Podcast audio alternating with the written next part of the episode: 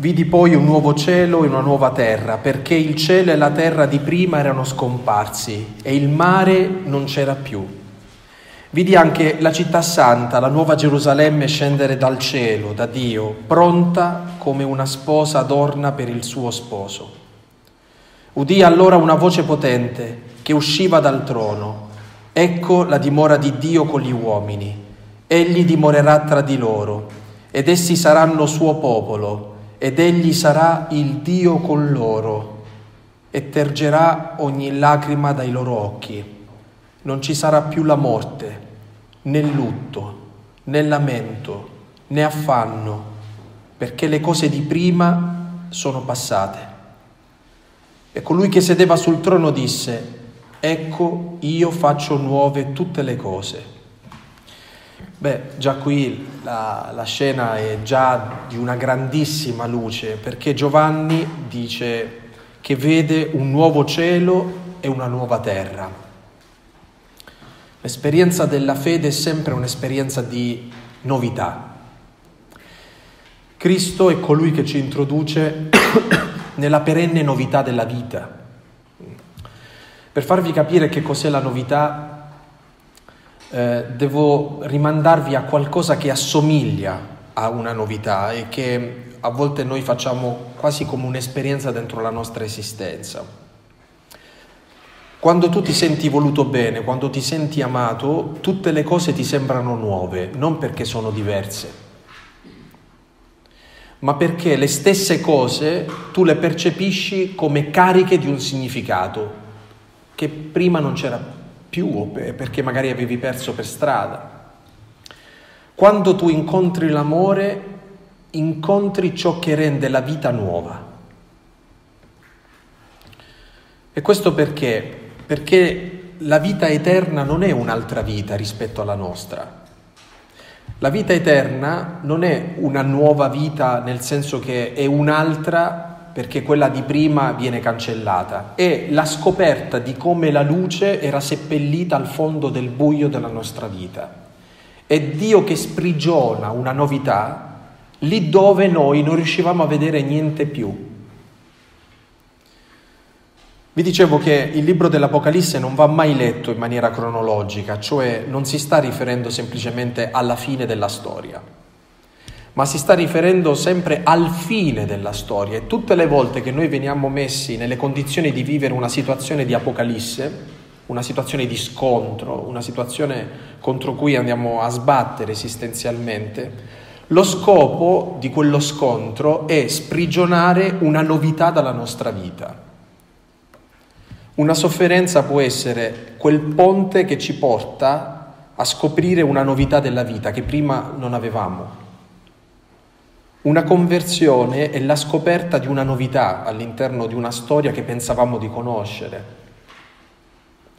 Quando incontri qualcuno a cui vuoi bene, da quel momento in poi lo scorrere della vita non è più lo stesso, perché da quando c'è quella persona c'è una novità dentro la tua vita. Questa è la novità del nuovo cielo e della nuova terra. È quella che la teologia chiama la trasfigurazione, cioè è trovare di nuovo qualcosa che trasfigura, non semplicemente che cambia, non la prossima cosa, ma è la stessa cosa svelata, disvelata. Eh, vedete come torna il termine Apocalisse, no? Rivelazione. Ecco io faccio nuove tutte le cose, aveva detto Gesù. Ehm, Questa novità, questa luce viene declinata in questo modo al centro di questa parte del capitolo 21. Cercherò di sostare su alcune parole per, farvi, per, per lasciarvi delle tracce di questa novità. Dice il testo, ecco la dimora di Dio con gli uomini, egli dimorerà tra di loro. Noi facciamo esperienza della luce quando il buio della solitudine viene vinto. L'esperienza dell'incontro con Cristo è l'esperienza di qualcosa che dissipa le tenebre della solitudine, cioè tu sai di non essere più solo. Quando sai di non essere solo è luce.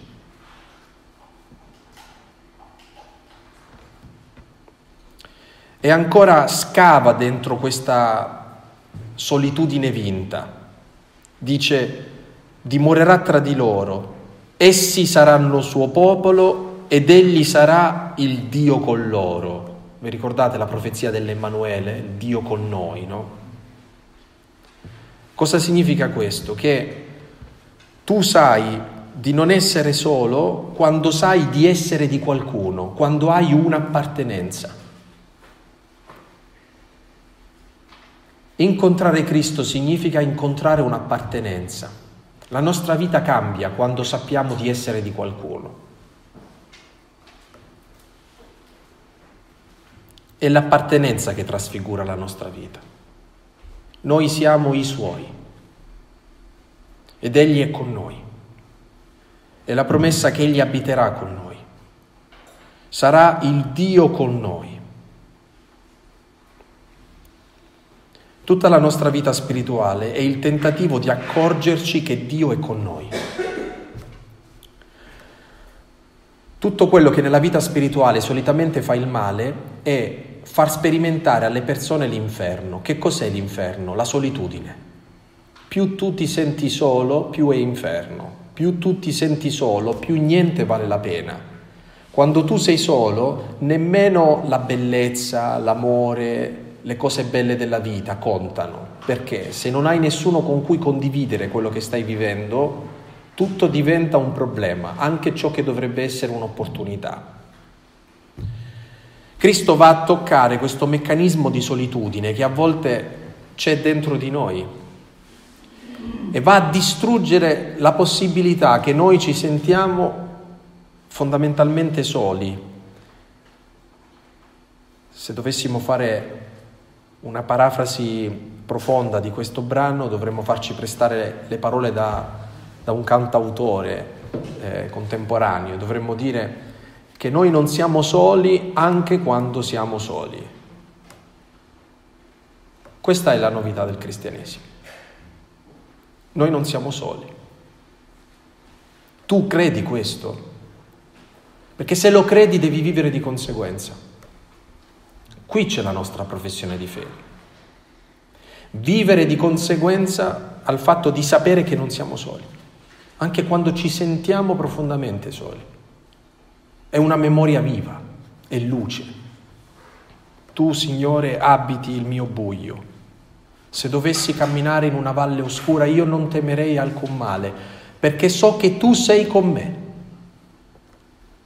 La domanda è, voi ci credete?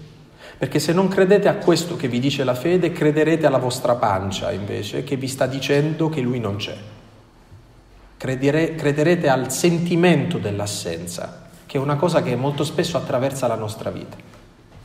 Ad esempio, basta essere delusi da qualcuno, basta vivere una difficoltà e immediatamente si presenta dentro di noi il sentimento dell'assenza.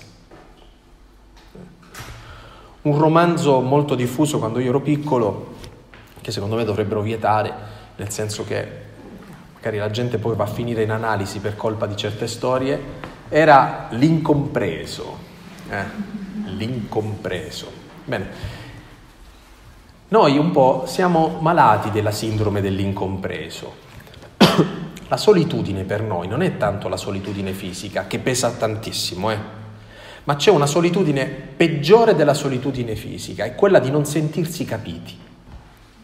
È la sindrome dell'incompreso, nessuno mi capisce. Ecco allora che dentro di noi scatta un profondo sentimento di solitudine. Gesù è colui che dice io ti capisco. E non ti capisco come uno da fuori, ti capisco perché quello che tu hai vissuto, stai vivendo, l'ho vissuto io, l'ho sentito io. Tutta la disperazione, l'angoscia, la lotta che ha vissuto ogni uomo l'ha vissuta il figlio di Dio. Gesù è credibile perché ha vissuto lui, in prima persona, la nostra condizione umana. Dice la parola, Egli ha condiviso tutto, eccetto il peccato, la nostra condizione umana. Ha condiviso in tutto. Dice, eh vabbè, però dai, il peccato non ce l'ha, quindi non mi può capire fino in fondo. No, no, lo capisce perché? Perché si è assunto le conseguenze del peccato. Lui non sa che cos'è la soddisfazione del peccato. Dice, eh, ho fatto questa cosa, ma ha assunto tutto il potere mortifero del peccato, cioè la conseguenza. Gesù è uno che ci capisce da dentro, non da fuori. Quello che non riesce a fare il male. Ricordatevi che il male è un ottimo osservatore. Ci osserva, sa benissimo come pensiamo le cose perché è intuitivo. Sa che quando abbiamo quella particolare smorfia sul volto è perché stiamo pensando qualcosa, lo sa. È da sempre che guarda l'uomo ma non ci conosce da dentro. Il male non sa quello che ci portiamo nel cuore. Lui può insinuare nel cuore delle cose, può insinuare nella mente delle cose, ma in realtà lui non è dentro, non sa. Non lo sa. Gesù sì. Ed è la cosa insopportabile per il male. Il male non sopporta di Gesù il fatto che si è incarnato cioè che si è fatto creatura. Per lui è insopportabile questa cosa. È l'incarnazione il fatto più scandaloso per il male. Però l'incarnazione è ciò che ha reso Gesù l'Emmanuele, cioè il Dio con noi. Da quando Gesù è entrato nella storia, noi non possiamo più dire di essere soli. Nessuno di noi può più vivere come se fosse solo per noi sono già realizzate queste parole che vengono pronunciate da Giovanni, ascoltate da Giovanni mentre vede la Gerusalemme celeste scendere dal cielo. Io ho visto, dice Giovanni, la dimora di Dio. Ho visto un'appartenenza.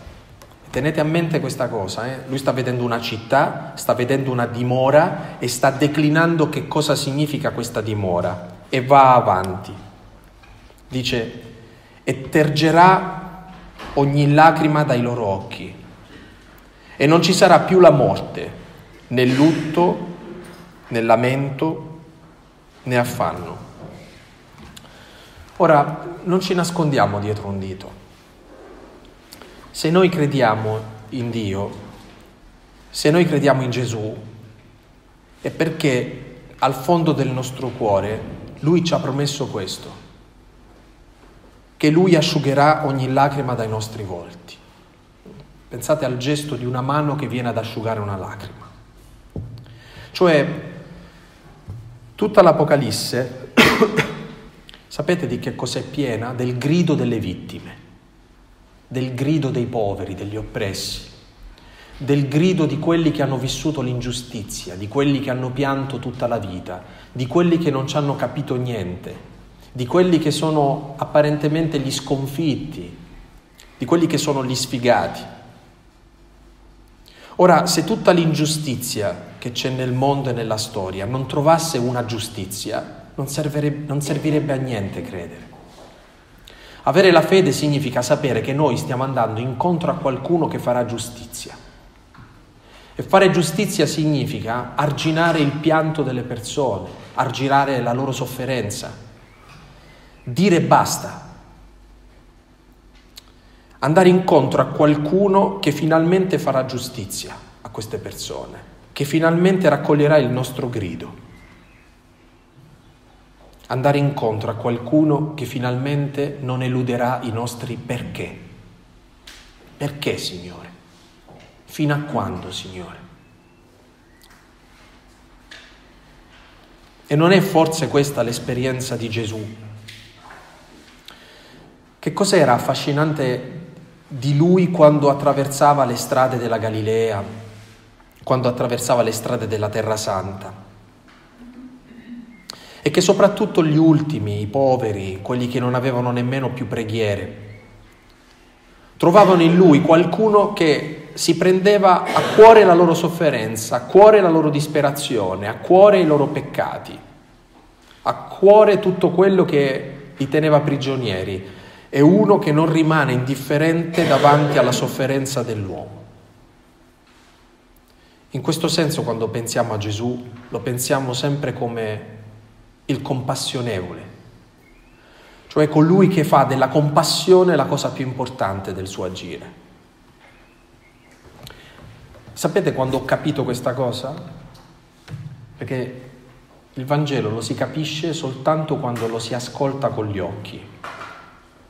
Cioè significa che uno può dirti tutte le parole del mondo, come quelle che state ascoltando da me questi giorni, ma l'unica cosa che ti convince non sono le parole, ma quando le vedi, le vedi proprio fisicamente in una situazione concreta.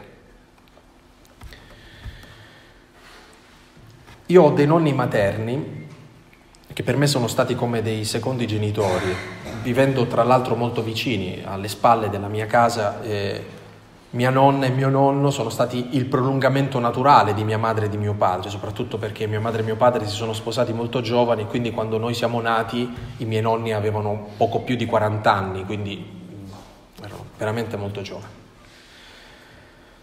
Qualche anno fa è venuto a mancare mio nonno Beh, eh, io non ho mai visto morire santamente una persona come, come, lui, nel senso che è morto con una gratitudine sul volto tremenda, con un sorriso che, che, che mi è rimasto impresso, no? È morto mentre i due figli gli tenevano le mani e la moglie lo baciava sulla fronte. È morto così, eh, veramente una morte santa. Ma questo non ha tolto nulla della, della sofferenza, del vuoto che ha lasciato, no? Penso soprattutto a, a, mia nonna che ha passato la stragrande della, maggioranza della sua vita accanto a lui e poi ricordatevi che ha condiviso con lui dieci anni di malattia. La sofferenza fa, re, fa diventare le relazioni molto più intime. Però tutti noi abbiamo celebrato i funerali con un profondo senso di, di gratitudine. Eh? Cioè abbiamo detto al Signore grazie, grazie per la vita di quest'uomo, grazie per tutto, anche grazie per come ha lasciato questo mondo, per come si è messo in viaggio verso questa Gerusalemme celeste. Ho celebrato io i funerali, alla fine dei funerali è entrato il vecchio arciprete del paese, un uomo anziano, un prete prete. Mm? E avvicinandosi a mia nonna che piangeva, ho visto questo prete scoppiare a piangere. Sono rimasto, dico, ma un prete che scoppia a piangere davanti al dolore di una donna che comunque ha avuto accanto il marito per quasi 60 anni, che ha avuto una lunga vita, che mm, è morto santamente, perché questo prete piange? Perché questo prete non si è abituato alla morte? Quanti funerali avrà fatto in tanti anni di sacerdozio?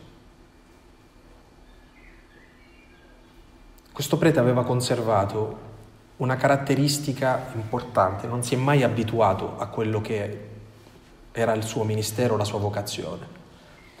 È come se quel momento mi ha ricordato che ogni dolore è unico,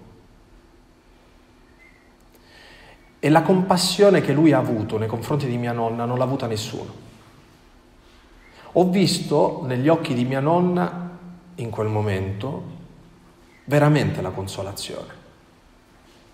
Perché fino a quel momento si sentiva incompresa da tutta la nostra gratitudine. Nessuno piangeva le sue lacrime. Quel prete lo ha fatto. Questo è Gesù.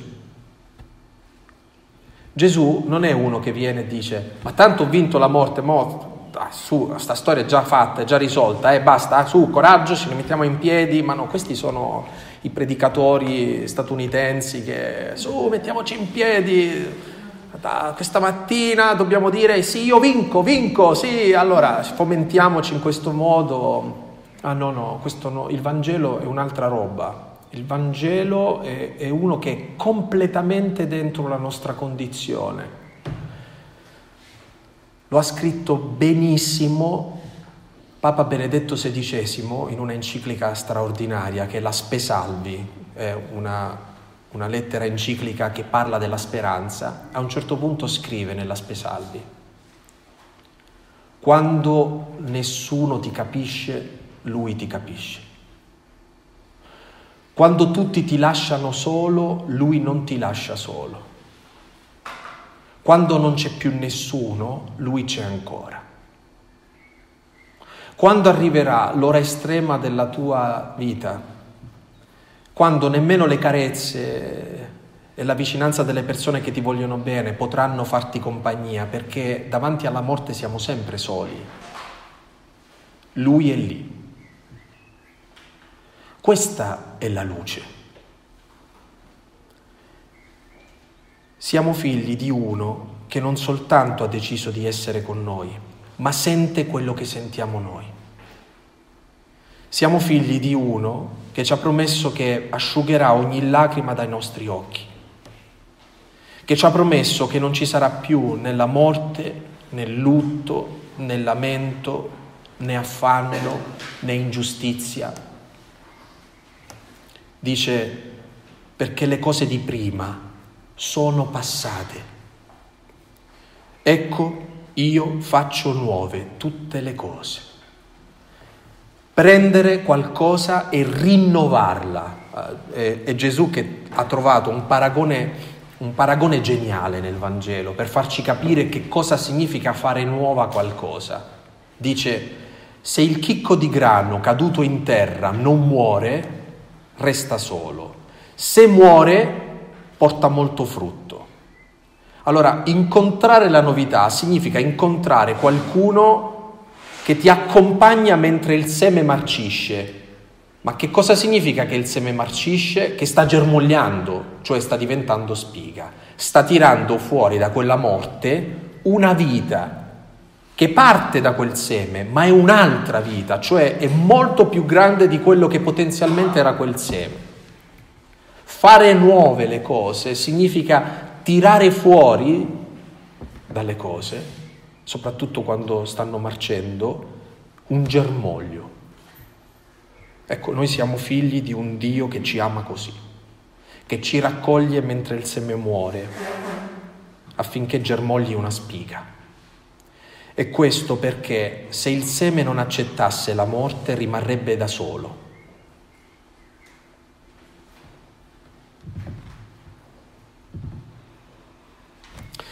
Ancora, se andate più avanti, dopo la descrizione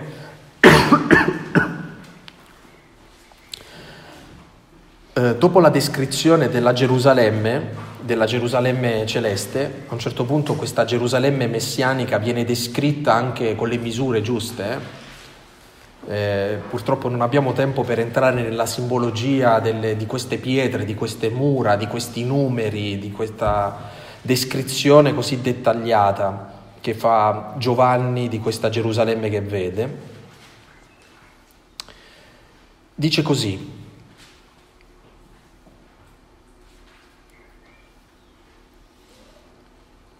A un certo punto, dice Giovanni, non vidi alcun tempio in essa, perché il Signore Dio, l'Onnipotente e l'Agnello sono il suo tempio. La città non ha bisogno della luce del sole né della luce della sua luna, perché la gloria di Dio la illumina e la sua lampada è l'agnello. E le nazioni cammineranno alla sua luce e i re della terra a lei porteranno la loro magnificenza. Le sue porte non si chiuderanno mai durante il giorno, poiché non vi sarà più notte, e porteranno a lei la gloria e l'onore delle nazioni.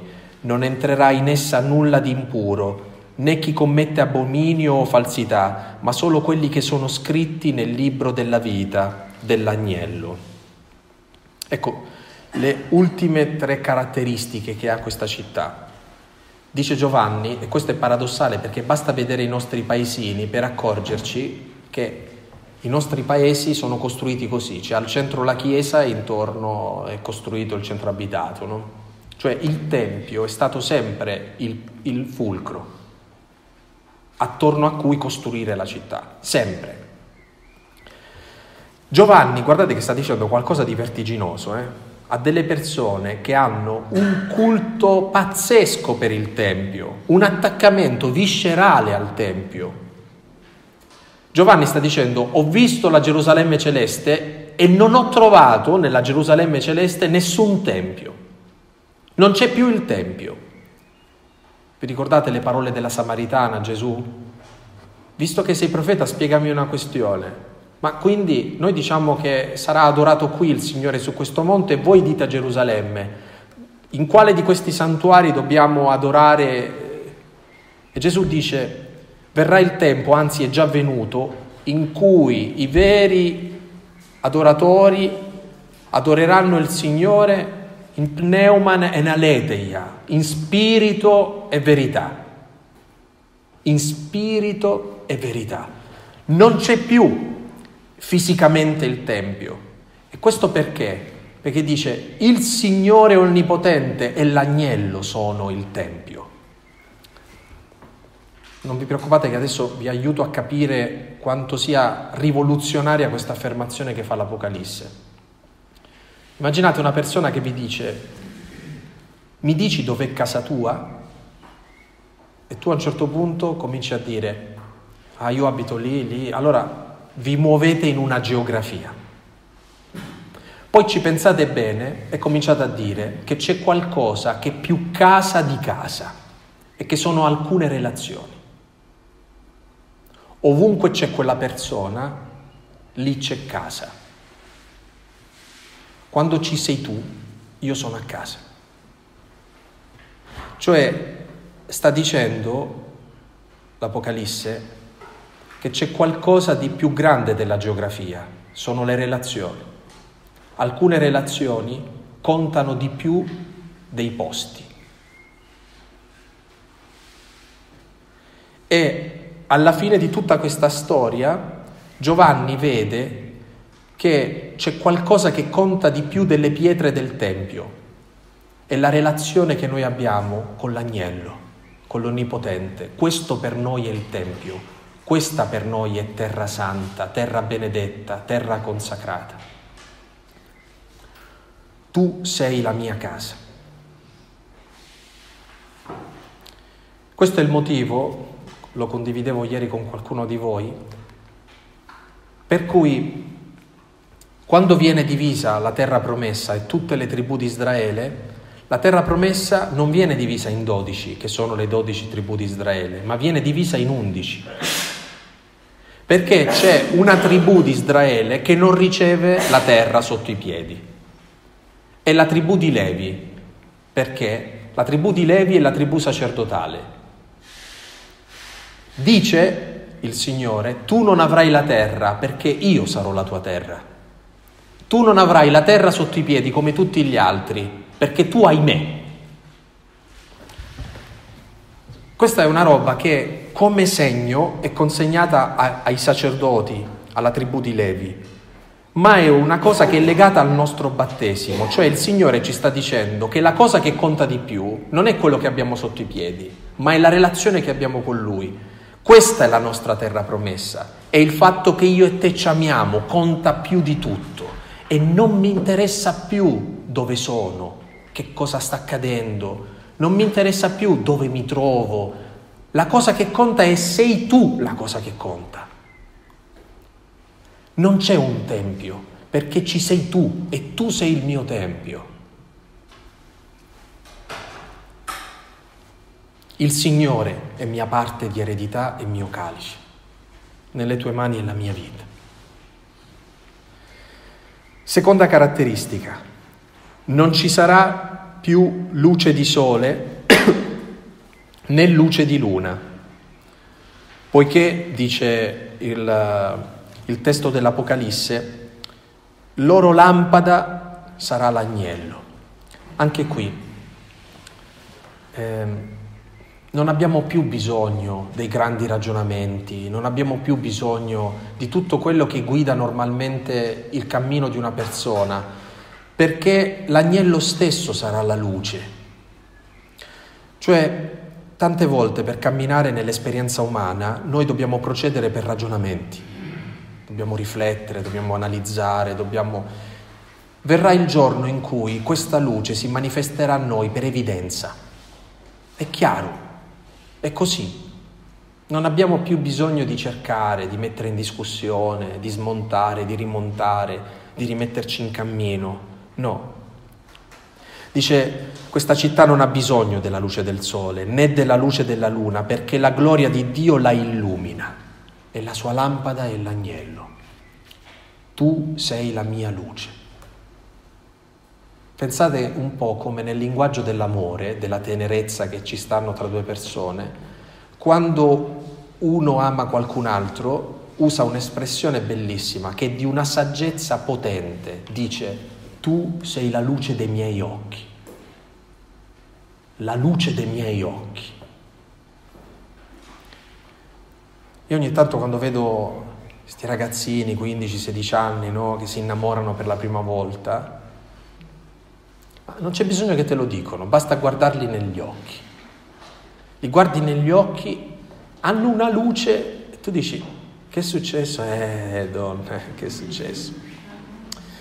L'amore fa questo. L'amore fa nascere una luce che è più luce della luce, è luce degli occhi, luce dei miei occhi. È una luce che sprigioni tu stesso quando guardi. Solitamente noi abbiamo bisogno di una luce per vedere. Questa è una luce che si sprigiona da noi mentre guardiamo, perché è la luce dell'amore. Quando incontri l'amore, incontri la luce dei tuoi occhi.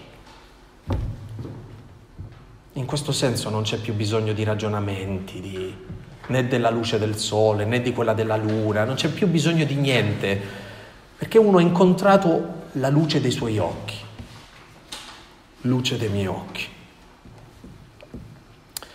Terza caratteristica, in realtà ce ne sarebbero molte altre, io ne ho scelte, ne ho scelte tre per concludere questa descrizione.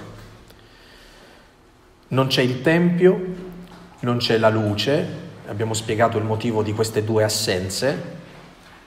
Terza caratteristica dice, le sue porte non si chiuderanno mai durante il giorno. Beh, era così, nei tempi antichi succedeva così, no? che le porte della città rimanevano aperte durante il giorno e la sera, accade così anche, accadeva così anche a Bergamo, mi raccontava Don Luigi, che suonavano le campane, all'Aquila 99 colpi, perché c'è tutta una simbologia del 99 all'Aquila, eccetera. Qui 100? 100? 110. Eh, allora, sì, 112? 100, basta, 100, va bene. Eh, venivano, venivano chiuse le porte della città. E perché questo? Perché di notte bisogna difendersi dai nemici, perché non sai che cosa ti riserva la notte. Quando è il momento in cui abbiamo più paura? Di notte, quando manca la luce. Quando si presentano i mostri ai bambini? Di notte, quando si spegne la luce nella stanza. Insomma, l'esperienza della notte è sempre l'esperienza della paura, del, della difesa, dell'incontro con i mostri. E dice questa visione di Giovanni che in questa città le porte sono sempre aperte, ma non per una sorta di buonismo, dice ma sì, ma teniamo queste porte aperte, noi accogliamo tutti. Dice no, no, dice Giovanni, le porte restano aperte perché non vi sarà più notte. Cioè noi entreremo in quello che la teologia in maniera poetica ci ha detto di chiamare il giorno senza tramonto, il giorno che non ha più sera. È un giorno eterno, è luce per sempre, è luce dove le porte non si chiudono più, non dovremmo più difenderci. Non dovremmo più vivere sulla difensiva, non dovremmo più avere paura, potremmo vivere tenendo costantemente le porte aperte. Questa è un'esperienza che i bambini conoscono molto bene perché i bambini nascono con una predisposizione alle porte aperte finché non soffrono. Soprattutto quando sono delusi in ambito relazionale si chiudono, chiudono le porte. E noi siamo così, molto spesso noi siamo diventati esperti difensori di noi stessi, cioè teniamo le porte chiuse perché l'ultima volta che l'abbiamo avuta aperta quella porta abbiamo ricevuto dolore su dolore, allora basta, adesso le porte sono chiuse. E sembra che questa visione stesse dicendo in qualche maniera a ciascuno di noi, basta, apri la porta. Eh no, no, no, no, no, apri la porta, non c'è più la notte, non devi più difenderti non c'è più un nemico. Tu ti trovi in un posto dove l'amore ti ha disarmato perché ha disarmato il male. Le cose di prima non ci sono più. Il drago è stato precipitato. Il buio ha finito di essere buio. Sono finite le ore dell'esperienza del male, non c'è più questo male. Questa è, è, veramente la visione, la visione di quella che noi chiamiamo la vita eterna, che vi ripeto, non è una vita alla fine di questa vita, ma è una vita nascosta in questa vita. Questa è la rivoluzione di un cristiano, non aspettare di morire per incontrare la vita eterna, ma trovare la vita eterna qui, per poi tenersela anche fino alla fine dei tempi e dei secoli. E scoprire che qui è la vita eterna. Ora, scendiamo da questo panorama simbolico, visionario di, di, di, Giovanni, che ci ha dato, spero, delle indicazioni interessanti, ci ha detto tante cose di quello che dovrebbe essere la declinazione della luce. E lasciamoci aiutare adesso da un brano del Vangelo di Giovanni, che è il modo feriale, normale, con cui Gesù porta la luce nella vita delle persone. Ed è anch'esso un brano famoso, ma quali brani del Vangelo non sono famosi? Eh, nel senso che ogni pezzettino del Vangelo ha una sua fama. Mm? È il capitolo, l'intero capitolo 9 del Vangelo di Giovanni.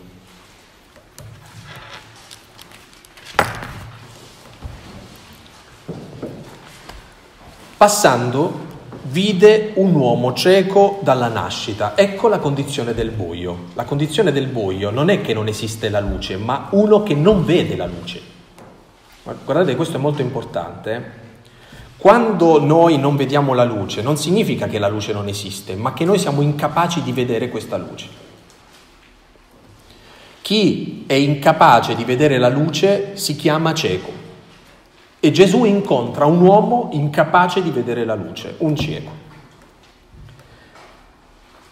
Ora, se abbiamo imparato da Giovanni che la luce è l'esperienza dell'amore, ci sono persone che non si accorgono dell'amore, che non riescono a vedere la luce dell'amore. E non riescono a vederlo non perché sono egoisti, forse qualcuno non lo riesce a vedere perché è troppo concentrato su se stesso, ma credetemi che è una piccolissima, è una piccolissima porzione di gente la maggior parte delle persone è nel buio perché è successo qualcosa che li ha messi nella condizione del buio. Passando vide un uomo cieco dalla nascita, non a un certo punto, qui è dalla nascita. Quest'uomo non ha mai visto la luce. E i suoi discepoli lo interrogarono. Rabbì, chi ha peccato, lui o i suoi genitori perché nascesse cieco? Eh, che bella domanda, no? Perché questa persona è nel buio? Perché non vede la luce? Ha sbagliato lui o hanno sbagliato i suoi genitori? Vedete la logica che ci mette costantemente il peccato originale, no? Di chi è la colpa? Di chi è la colpa? Guardate che quando Dio domanda che cosa è successo ad Adamo, immediatamente Adamo dà la colpa a Eva. Dice, la donna che mi hai messo accanto mi ha fatto mangiare, quindi dà la colpa a Eva e la colpa a Dio. Cioè, alla fine se tu non me l'avessi messa accanto, io non mi troverei in questa situazione. Non fa una piega. Cioè il ragionamento di Adamo non fa una piega, ha trovato il colpevole, però non ha spiegato il motivo per cui lui, che è libero, ha mangiato di quella mela. Tutte le volte che noi ci troviamo in una situazione di mancanza di luce, l'amore per noi non è visibile, cioè l'esperienza di senso per noi non è visibile, perché soltanto quando incontriamo l'amore sentiamo che la vita è significativa, soltanto quando incontriamo l'amore capiamo che cos'è una vita eterna, soltanto quando incontriamo l'amore capiamo chi è Dio. Allora, perché quest'uomo non vede la luce? E non l'ha mai vista, chi ha sbagliato, lui o i suoi genitori? Di chi è la colpa? E Gesù risponde che la cosa più interessante non è analizzare i colpevoli. Dice, né lui ha peccato né i suoi genitori. In questo, in, con questa risposta ha gettato nell'angoscia più totale le persone che lo stanno ascoltando. Sapete perché?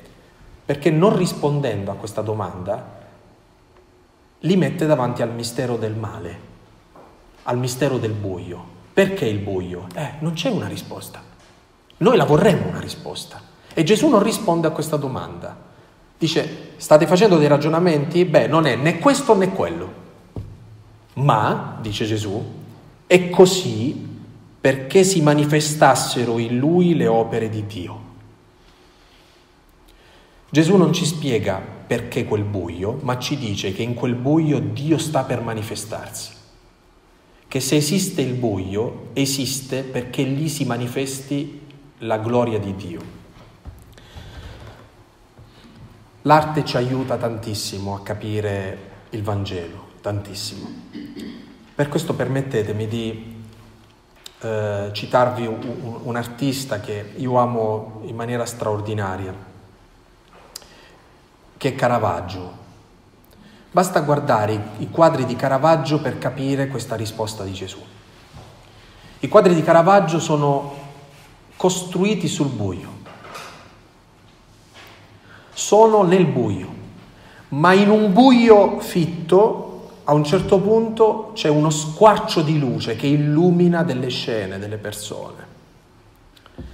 E sono squarci di luce che illuminano pezzi di normalità della vita delle persone. Cioè, se voi vedete la conversione di Paolo, la caduta da cavallo di Paolo, dipinta da, da Caravaggio, che è conservata nella chiesa di Santa Maria del Popolo a Roma, vi accorgerete, per uno che non conosce l'episodio e che non sa, vede un quadro in cui in un buio totale a un certo punto emerge un cavallo e un uomo che è caduto da un cavallo.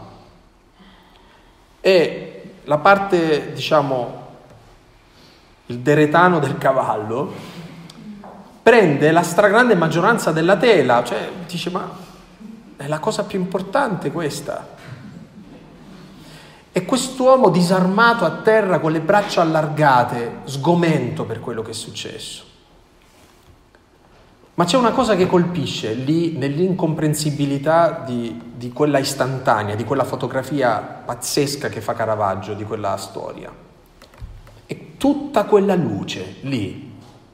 Cioè ti accorgi che in una cosa che non capisci c'è luce, che le opere di Dio sono portare luce lì dove tu vedi solo un uomo caduto da cavallo.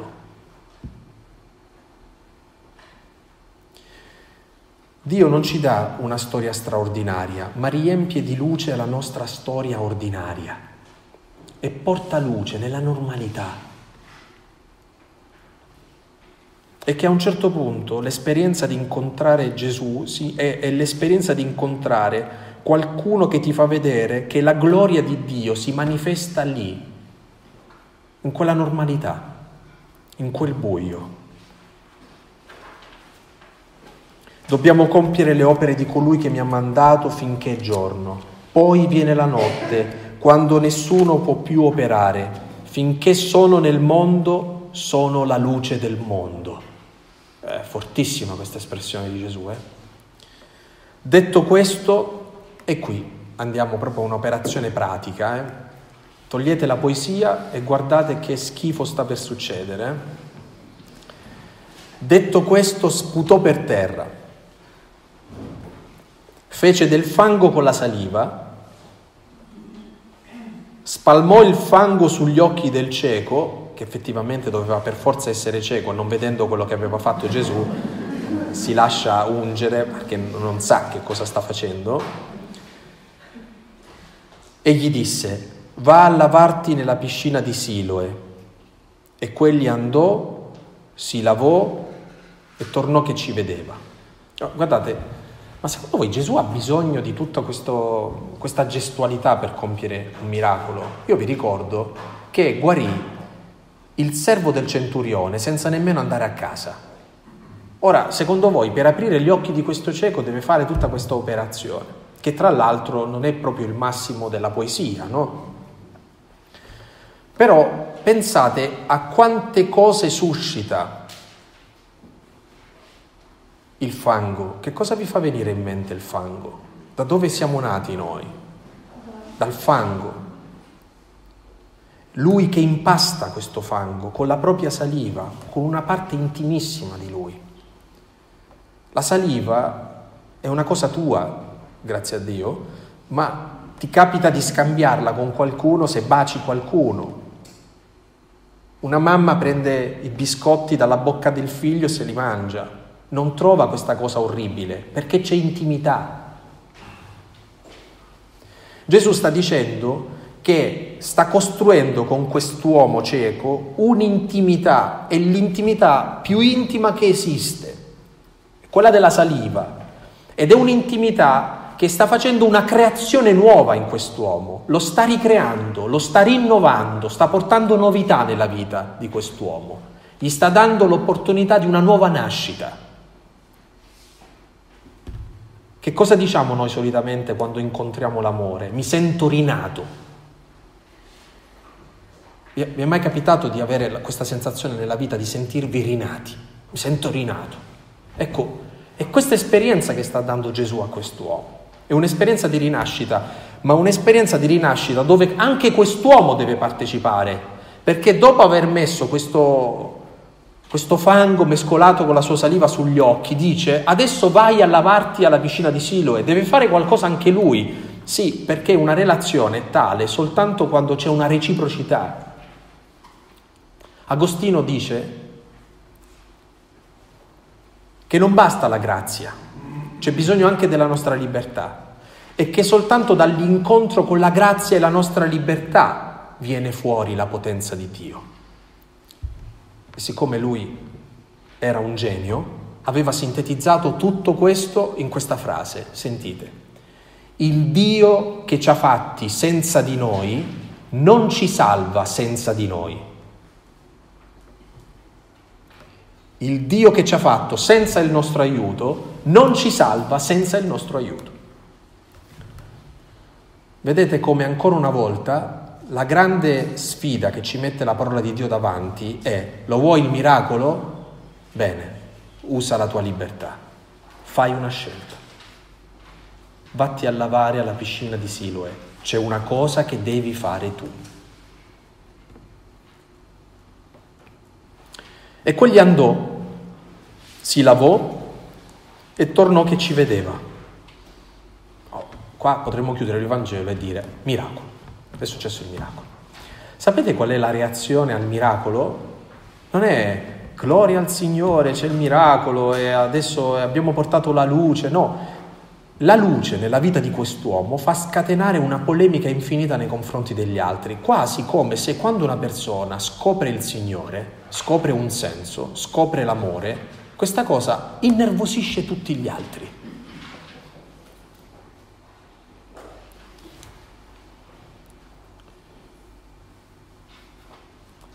Quelli si lavò e tornò che ci vedeva. Allora i vicini e quelli che lo avevano visto prima, poiché era un mendicante, anche, anche qua, questa, questo è un dettaglio interessante, prima che tu possa incontrare la luce, l'unica cosa che puoi fare nella vita è mendicare la vita mendichi che qualcuno si accorga di te, mendichi che qualcuno ti mandi un messaggio, mendichi che qualcuno ti voglia bene, vivi nella condizione di uno che elemosina l'esistenza.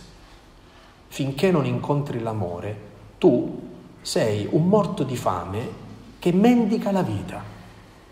A noi non ci piace questa immagine, però molto spesso noi siamo sta roba qui, eh? siamo dei mendicanti che mendicano. E tutti lo sanno che quello è un mendicante e dicono, non è egli quello che stava seduto a chiedere l'elemosina? E alcuni dicevano, è lui, altri no, ma gli assomiglia. Ed egli diceva, sono io. Non ci credono. Allora gli chiesero, come dunque ti furono aperti gli occhi? Ecco, quest'uomo ha incontrato Cristo, ma ancora di Cristo non ci ha capito molto.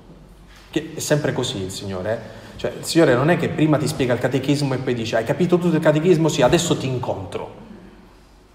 Solitamente è il contrario, tu incontri Lui e poi cominci a capire qualcosa di Lui.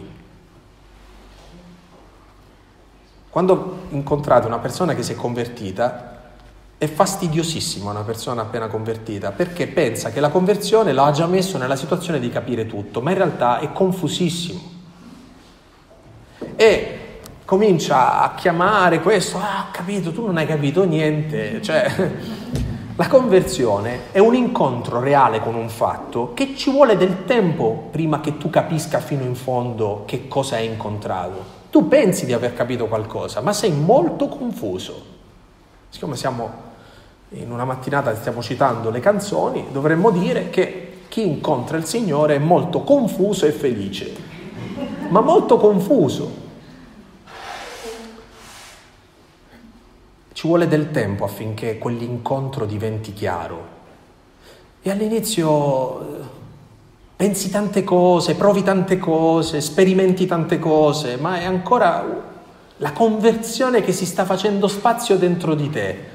È un po' come l'acqua agitata, no? L'acqua agitata ti fa vedere l'acqua, dice, oh, ma però l'acqua deve calmarsi. Quando l'acqua si calma, allora tutto si sedimenta nel fondale e l'acqua diventa limpida. E quando l'acqua è limpida, tu puoi guardarci dentro e vedere che cosa c'è nell'acqua. C'è bisogno di tempo. E quest'uomo, sentite che spiegazione dà, quell'uomo che si chiama Gesù, ha fatto del fango, mi ha spalmato gli occhi e mi ha detto, va a Siloe, lavati, io sono andato, dopo essermi lavato ho acquistato la vista. Fa la descrizione di quello che gli è successo.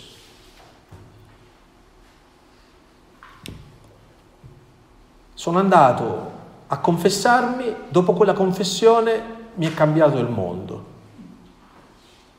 Mi sono messo eh, la testimonianza di un, di uno che per me è come più di un fratello, eh? è un frate, è un, un, giovane frate cappuccino, mi raccontava lui, persona sportiva, una promessa del calcio croato, eh, l'avevano anche preso per giocare in nazionale lì, eh, ma molto lontano dalla chiesa, la madre lo implora una sera perché avevano portato delle reliquie di San Leopoldo Mandic nella sua, nella sua parrocchia, dice vabbè tienimi contenta, vieni vieni all'adorazione, quello, mamma mia, non voglio venire, poi alla fine ci va. Dice, io sono andato a questa adorazione, mi sono messo in ginocchio giusto per rispetto, a un certo punto è successo qualcosa, sono scoppiato a piangere davanti all'Eucaristia. E tutti mi dicevano perché stai piangendo, ma io non sapevo dare una risposta del perché. E ho pianto tutta la mia storia, ho pianto tutto, è, è cambiato tutto. In un istante è cambiato tutto. A, volte il Signore è così. Arriva dentro la tua vita così. E l'unica cosa che puoi fare è raccontare ad oltranza quello che ti è successo. Ma dopo che l'hai raccontato, dici quindi? E quindi non lo so. Mi dici qual è quel banco, così mi vado a sedere pure io, poi ci provi, ma a te non funziona, no? Perché? Perché ognuno di noi è unico, ognuno di noi ha delle esperienze uniche, il Signore entra dentro la nostra vita in maniera unica, ma ci mettiamo anni a capire che cosa ci ha fatto. L'unica cosa che possiamo fare è raccontare. E gli dissero, non è che gli dicono complimenti, auguri, adesso potrai vivere... No, no, dov'è questo tale? Rispose giustamente, non lo so, non lo so. Intanto condussero dai farisei quello che era stato cieco. Era infatti sabato il giorno in cui Gesù aveva operato il fatto del fango e gli aveva aperto gli occhi. Cioè c'è una cosa più interessante della guarigione di quest'uomo. È sabato. Lo schema dice che non bisogna fare miracoli, perché non bisogna fare nessun lavoro, specialmente rendere felici le persone di sabato, perché il sabato è più importante della felicità delle persone. Guardate, è una malattia tremenda quella degli schemi, eh? Gli schemi rassicurano ma anche soffocano la vita. E questi sono fissati col sabato, fissati con lo schema. Eh, eh, eh, ma tu hai fatto questa cosa, ma da noi c'è scritto che questa cosa non si può fare. Gesù più volte deve dire, guardate che lo Spirito Santo fa quello che vuole. Fa quello che vuole. E se vuole agire così, lo Spirito Santo può farlo. Se tu lo vuoi tenere prigioniero di uno schema, quello non è lo Spirito Santo, perché non lo acchiappi. Allora qui, poi lo leggerete nella vostra preghiera personale, comincia tutta una diatriba. Come ha potuto fare questa cosa? Ma certamente forse lui era un imbroglione. Chiamiamo i genitori, i genitori spaventati delle conseguenze. Dice, eh, è grande, ha 18 anni, domandatelo lui. Eh, tutti si tirano indietro. Questo, quest'uomo guarito dice guardate io non sono un teologo, non sono biblista, non sono un fariseo, non sono uno scriba, non capisco niente, non ho fatto le scuole alte, so soltanto una cosa, dice quest'uomo, prima non ci vedevo e ora ci vedo. Ora, dice lui, a rigor di logica mi sembra che se uno fa tanti peccati non credo che possa anche fare certi miracoli, quindi voi dite che è un peccatore, ma quel peccatore a me ha aperto gli occhi, c'è qualcosa che non funziona nel vostro ragionamento. E quelli presi col nervo scoperto dicono, ah non capisci niente, vattene, tu sei uno che non capisce. E certo, li ha zittiti. Questa diatriba, diatriba, diatriba. Verso la fine di questo racconto Gesù seppe che l'avevano cacciato fuori questo cieco e incontrandolo gli disse, tu credi nel figlio dell'uomo? Ecco, questa è la conversione vera. Eh? Prima l'ha incontrato come una botta, come un fatto. Ora il Signore gli sta donando nel fatto l'esperienza della fede. Gli dice, tu credi nel figlio dell'uomo? Egli rispose, e chi è Signore perché io creda in lui? Gli disse, tu l'hai visto, colui che parla con te è proprio lui. Cioè Gesù sta dicendo, sono io, sono io quello che stai cercando. Ed egli disse, io credo, Signore. Guardate quando una persona si converte come le sue parole diminuiscono. Non ci sono più grandi ragionamenti, le grandi testimonianze, i grandi racconti, eccetera. Quest'uomo dice semplicemente, io credo, Signore. Io credo, Signore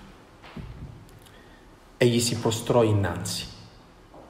Gesù allora disse, io sono venuto in questo mondo per giudicare, perché coloro che non vedono vedano e quelli che vedono diventino ciechi. Dovrebbe essere tradotto in questo modo, perché coloro che non vedono vedano e quelli che pensano di vedere rimangano ciechi, perché pensano di vedere.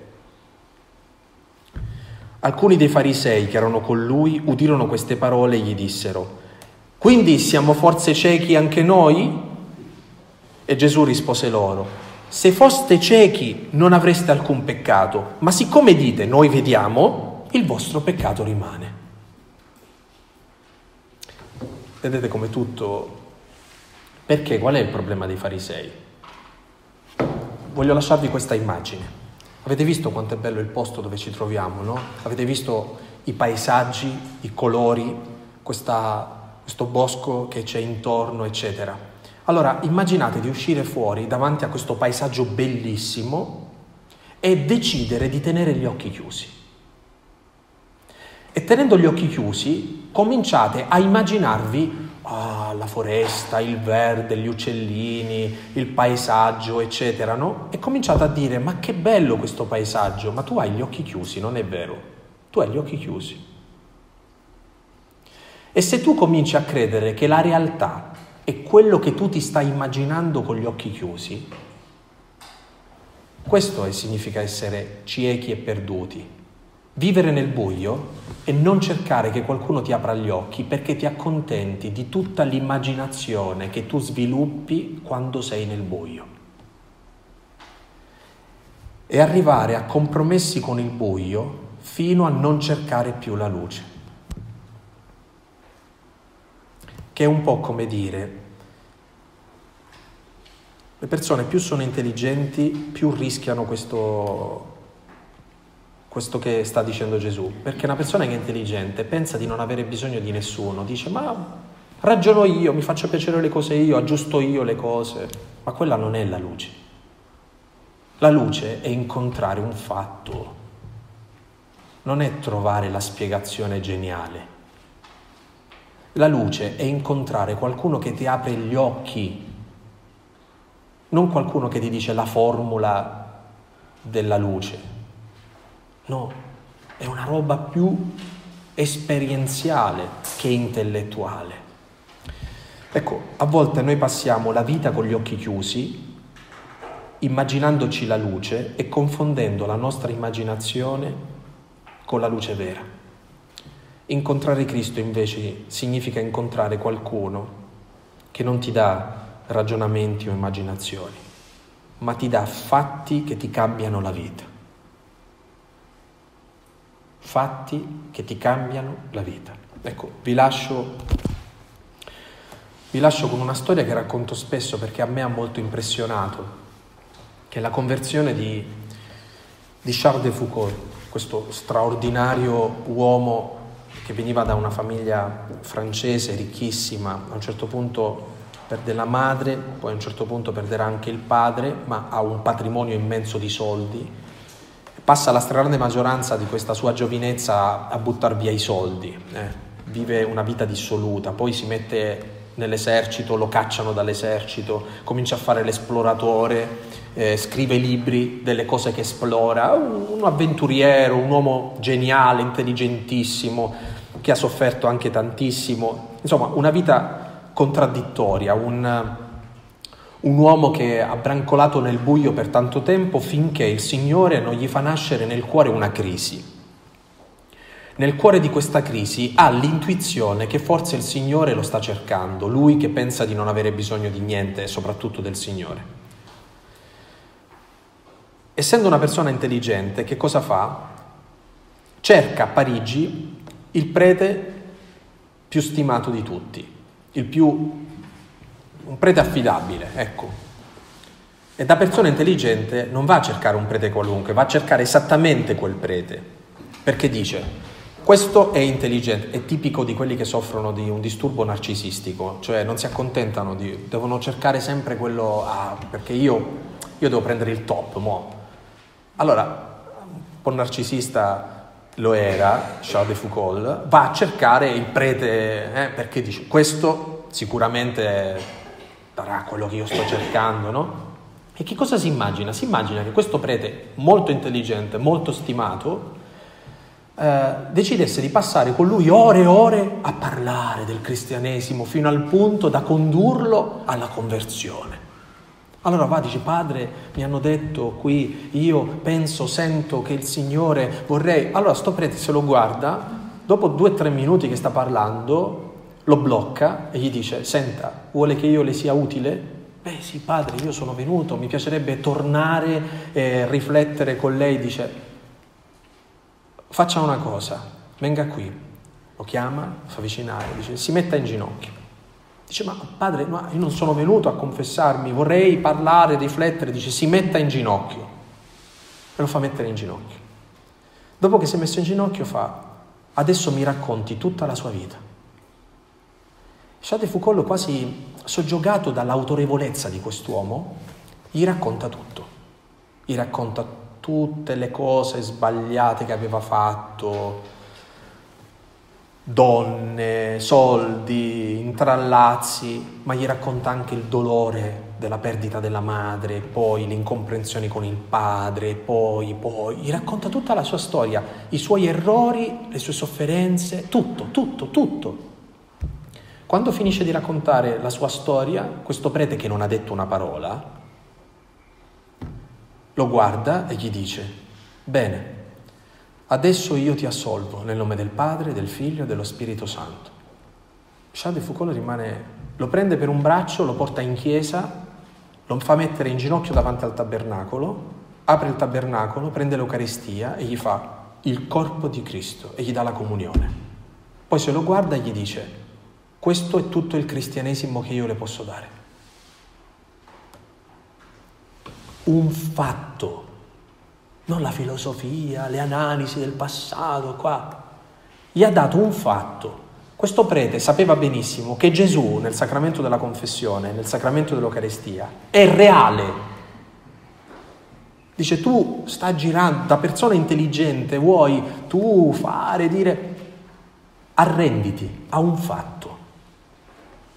Ecco, dopo l'incontro traumatico con questo prete, ecco che si è convertito Charles de Foucault, incontrandosi non con delle parole che mi ha detto questo, no, questo prete non gli ha detto una parola, lo ha assolto, non gli ha spiegato, eh, gli ha dato l'Eucaristia.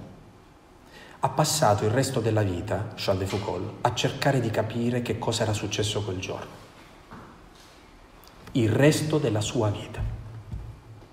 Ed è stato uno dei mistici, dei monaci eh, più interessanti che abbiamo avuto nell'ultimo secolo. Se ne andò nel deserto, morì ammazzato perché aveva deciso di vivere una vita monastica in mezzo a, all'Islam. E entrarono nella sua casa e tentarono di rapinarlo, alla fine lo ammazzarono, morì così da solo. Lui che voleva condividere fino in fondo la vita di Gesù a Nazareth, la vita nascosta. Lui che concepiva se stesso come una manciata di lievito nella pasta. Non era andato lì a convertire secondo la nostra logica, ma essere segno in mezzo all'Islam. Lui un segno. Ecco, lui aveva sognato un ordine di monaci che condividessero con lui. Lui non ha mai visto questa roba, ma ha cominciato almeno un po' di anni dopo, una ventina d'anni dopo, ad avere discepoli, ma lui era già morto da un sacco di tempo. Ecco, questa è l'esperienza della luce. L'esperienza della luce è incontrare un fatto che ti cambia la vita e che passi il resto della vita a cercare di capire in che senso ti ha cambiato la vita. Però è bellissimo perché i santi sono così, si lasciano raggiungere dalla luce e lasciano che questa luce raggiunga ogni angolo della loro storia, ogni angolo. Avere la fede, e vi lascio poi la vostra preghiera, non è capire tutto, ma è lasciarsi accompagnare in tutto da questa luce un po' alla volta, passo dopo passo. Bene, lascio il resto del Vangelo alla vostra lettura, alla vostra meditazione, alla vostra preghiera. Buona meditazione.